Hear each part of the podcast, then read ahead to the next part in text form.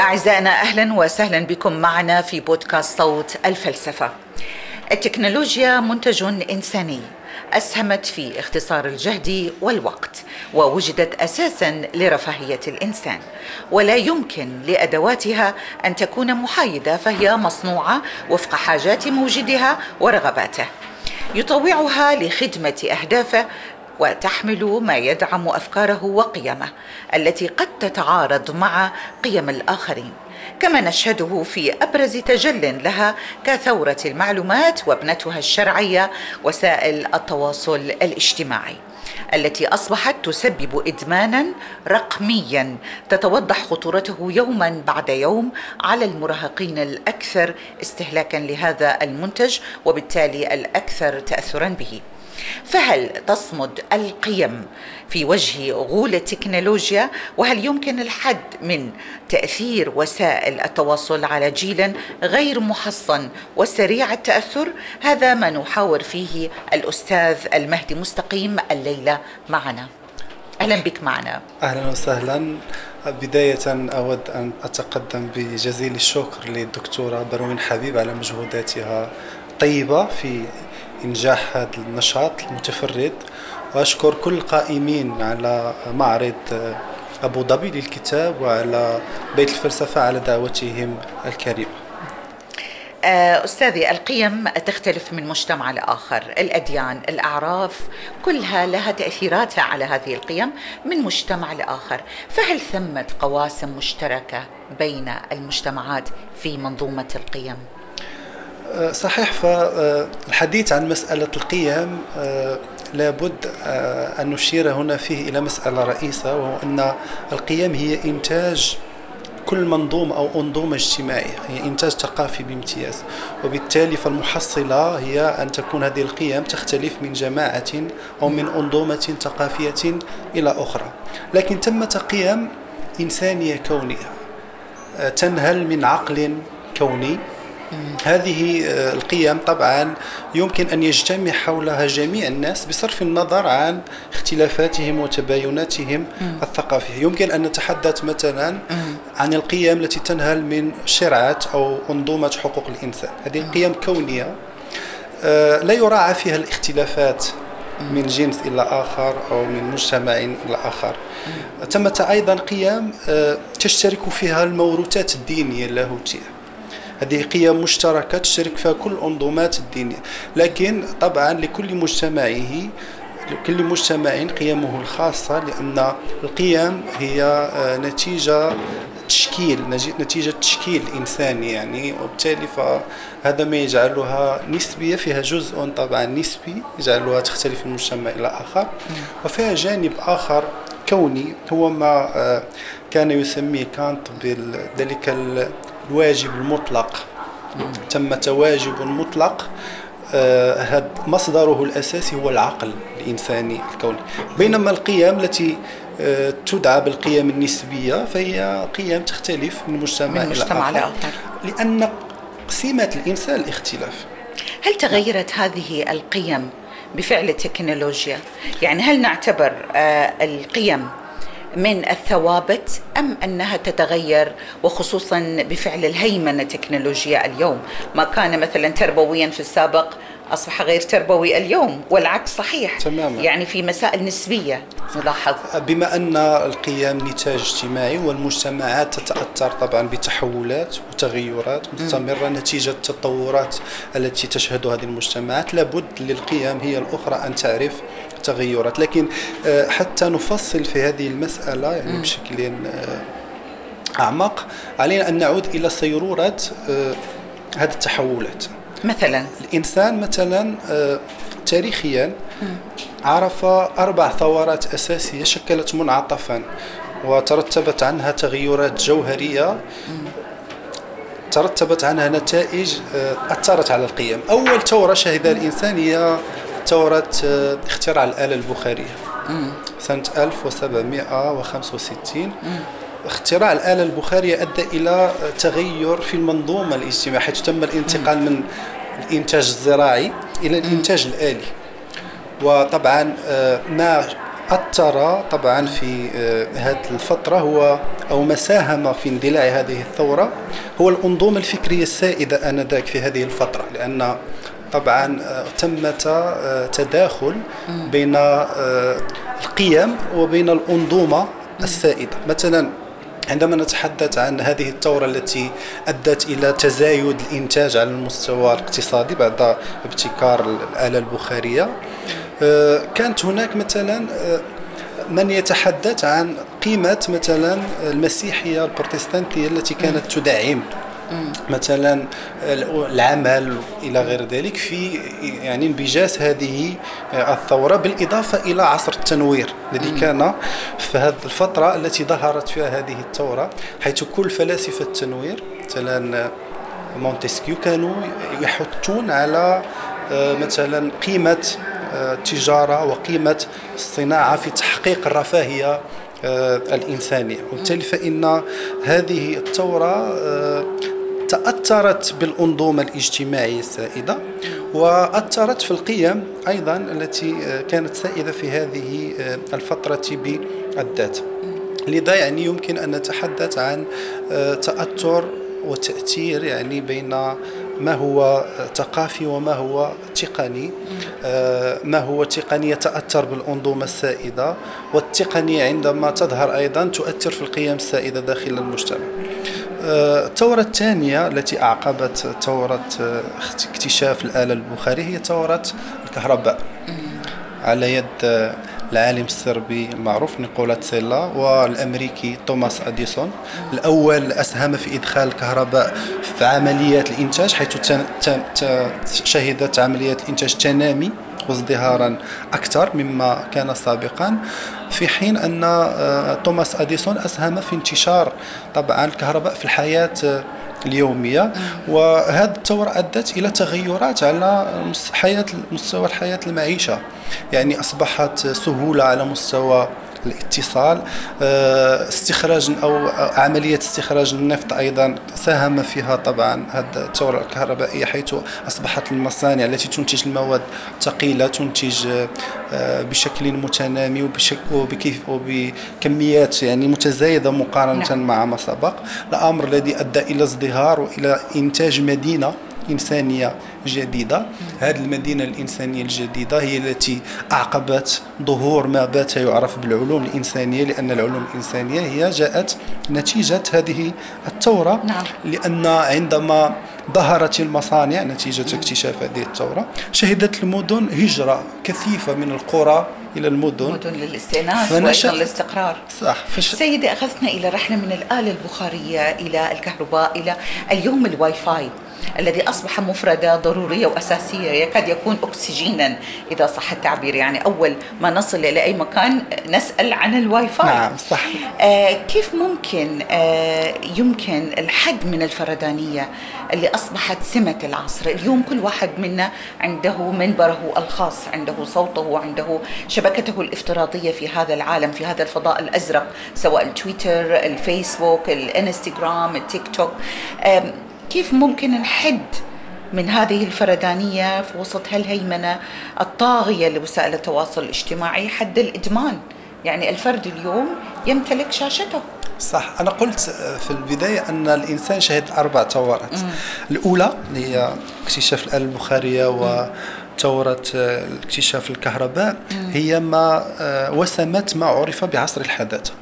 ما تتحدثين عنه هو متصل بالعصر الذي أصبحنا ننعته بعصر ما بعد الحداثة ما بعد الحداثة والأمر يتعلق بالثورة الثالثة والرابعة. نعم. الثورة الثالثة هي الثورة آه، الرقمي اكتشاف الحاسوب. اكتشاف الحاسوب أدى طبعا آه، إلى أو أسفر عن نتائج يعني شكلت منعطفا في تاريخ الإنسان. نعم. تم ابتكار عقل يفوق العقل الإنساني. نعم. والثورة الرابعة هي ثورة طبعا وسائل التواصل الثورة الرقمية يعني ما بات يعرف بالثورة الرقمية. هذه الثورة صراحة شكلت منعطفا خطيرا في حياة في حياة الكائن الإنساني. وهذا ما أدى إلى آه، إنبجاس توجه يسمى بالتوجه النقدي لوسائل الاتصال الحديث لماذا؟ لأن هذه الثورة آه، لم تعد تتوجه نحو الإنسان في حد ذاته وإنما أصبحت تتوجه بالدرجة الأولى صوب مراكمة أرباح وخدمة مصالح رأسمالية ونيوليبرالية محضة نعم. لهذا فأصبحنا آه، نشهد نتائج خطيرة باتت تهدد آه، كينونة الإنسان. أصبح الإنسان يهتم بالتملك أكثر من الاهتمام بالوجود. نعم. هنا يمكن أن نحيل على الكتاب الشهير لإريك فروم To have or to be أصبح الإنسان لا يمكنه أن يدرك ذاته إلا من خلال ما يتملكه من أشياء. لا من خلال مواقفه الوجودية ومن خلال آه، ثقافته وفكره الماديات. كينونته. نعم. إذا هذا آه، القوى الكبرى التي تتحكم في هذه الثورة الرابعة في البداية كان لها هاجس. كانت تراهن على آه، تشييد مجتمع قوامه الشركة والشراكة الإنسانية. لكن آه، نتائج ربما آه، أثبتت العكس. أصبح طبعا هذه القوى تراكم أرباح. يعني لا يمكن أن نتخيلها على حساب القيم الأخلاقية. أصبح الإنسان مراقب في حياته اليومية. لم يعد للإنسان القدرة على آه، حصر حميميته في مجاله الخاص. أصبح الوجود الإنساني وجودا شفافا مكشوفا إلى آه، أقصى درجاته. آه، إلى درجة أن هناك من الباحثين من بات يتحدث عن انتقال من الإنسان العاقل إلى الإنسان الرقمي وهو إنسان عار لومني ما معنى عار أي أن انتقلنا من تلك الرقابة المعروفة طبعا النظام التوتاليتاري الكلاسيكي إلى رقابة من نوع جديد.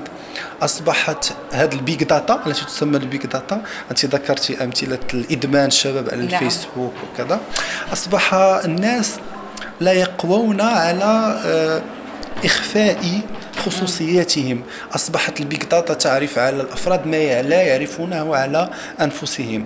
تعرف مثلا توجهاتهم ميولاتهم آه، أذواقهم اختياراتهم وكل هذه المعلومات تباع. وتوظف امنيا توظف تجاريا تباع للشركات الكبرى شركات آه، الانتاج وبالتالي فإن آه، الرهان الذي كان في البداية هو تأسيس مجتمع إنساني قوامه الشركة والشراكة. آه، طبعا لم يحقق وإنما تم تحقيق مجتمع قائم على الرقابة. أصبح نعم. كل إنسان يعني آه، لا يحس بنفسه حرا. أنت مثلا عندما تحاولين إدخال برنامج على الهاتف يطالبونك بإمضاء عقد إذعاني إذا أردت إدخال هذا البرنامج عليك أن تخولي لهم إمكانية تلصص على كل الحيثيات يعني الخاصة الرسائل الصور إلى إلى غير ذلك. وهذه ال- ال- الأشياء يعني التي قد تبدو للناس بسيطة تراكم لهذه القوى الكبرى يعني أرباح طائلة لأنها تباع للمخابرات تباع ل حتى الذين يدمنون على القراءة على مستوى القراءة الرقمية. فإن هذوك لي ليزوز القارئات تدون الصفحات التي يتوقف عندها القارئ. آه، الكتب التي يعني يتم وضعها عن على جنب.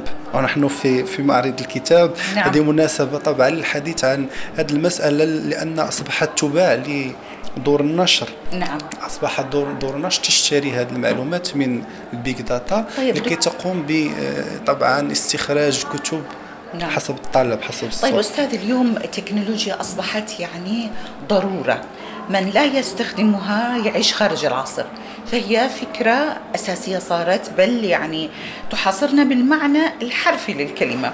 كيف ممكن أن منظومة القيم مواجهة تحدياتها السلبية؟ هناك تحديات سلبية كثيرة لهذه صح. الوسائل. صح. لا ريب في أن كيف ممكن تكون التكنولوجيا هذه المواجهة؟ التكنولوجيا يعني لا يمكن أن ننكر بأن لها وجه مضيء. لها وجه مضيء يتمثل مثلا في الأمن الصحة السرعة على مستوى تداول المعلومة. أصبحت المعلومة متاحة للجميع. لكن لها جانب أو وجه يعني مظلم. مثلا سأعطيك تجارب. الآن بات المدرسون يشكون من مسألة أساسية في تعاملهم مع المتعلمين. أصبح المتعلم اليوم لا يقوى على الانتباه. لا يقوى على التركيز أصبح مخترق. أصبح ذهنه مشتت إلى درجة نعم. أن أحد الباحثين الفرنسيين ألف كتاب يسميه La civilisation du poisson rouge حضارة السمكة الحمراء وهي صورة استعارية لأن السمكة الحمراء داخل الإناء الزجاجي ذاكرتها لا تتجاوز 8 ثواني فتلف أصبح الفرد لا يقوى على التركيز حسب دراسة تمت مؤخرا يعني آه، قامت بها شركة جوجل أكثر من تسعة ثواني.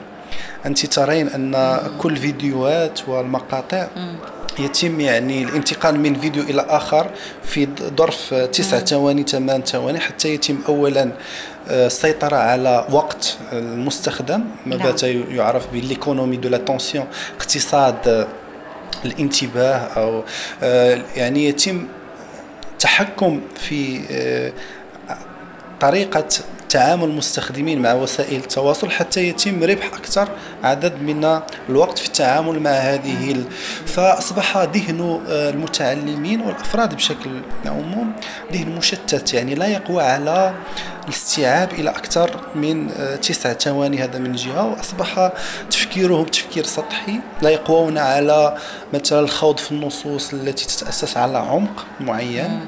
أصبحوا لا يقوون على ممارسة الاستدلال الاستقرائي.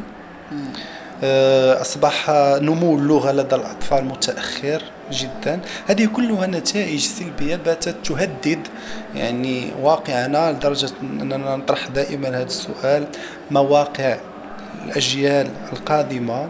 لأن اليوم أنت طرحتي سؤالا أساسيا كيف يمكن التعامل مع هذه التقنية. لأن علينا أن نوجه يعني وهنا هذا نداء طبعا لكل المشتغلين سواء مفكرين تقنيين سياسيين القوى الضاغطة في نعم. المجتمعات.